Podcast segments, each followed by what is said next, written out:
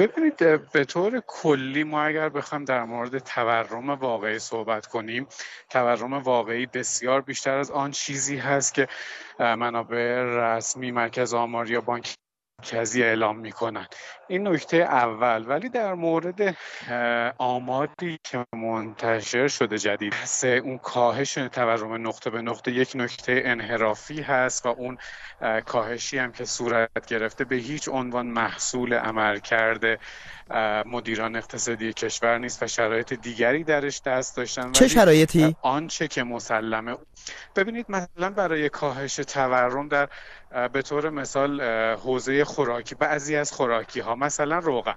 شما روغن رو در نظر بگیرید روغنی که به یک باره بیش از 200 درصد افزایش قیمت رو تجربه داشته با یک کاهش مصرفی مواجه شده و بعد از اون هیجانات اولیه یک چیزی حدود دو سه درصد قیمتش افت داشته. رو به طور مشخص روغن 17 هزار تومنی به یک باره به 68 هزار تومن رسید و عقب نشینی کرد به 61 دو هزار تومن این رو نمی‌توان گفت کاهش قیمت حاصل از عملکرد مدیریتی. به واسطه افزایش عرضه و تقاضا یک سری اقلام نوسان قیمت خواهند داشت. مثلا در حوزه محصولات کشاورزی وقتی فصل برداشت به طور مثال هندوانه هست در تابستان یا گوجه فرنگی و عرضه اون بسیار زیاد هست و بیش از تقاضا هست قاعدتا قیمت ها کاهشی خواهد بود. این شرایطی هست که عرضه و تقاضا و حوزه تولید در قیمت ها تاثیر سیاست گذاری ها چطور آقای غیبی؟ سیاست گذاری های دولت آقای رئیسی با توجه به وعده هایی که میده درباره کنترل قیمت ها و کاهش نرخ تورم.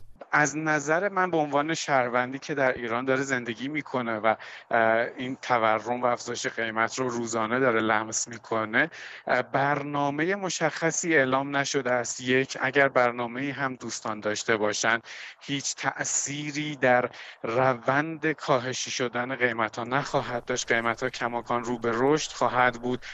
ما این رو فراموش نکنیم. دولت رئیسی در زمستان امسال یا در نهایت بهار سال آینده افزایش قیمت حامل های انرژی مخصوصا بنزین رو هم کلید خواهد زد که خود این هم یک تورم وحشتناکی به وجود خواهد آورد. بنابراین رفتار و پیش های رفتار اقتصادی دولت و پیش هایی که میشه هیچ سنخیتی با شعارهایی که داده میشه نداره.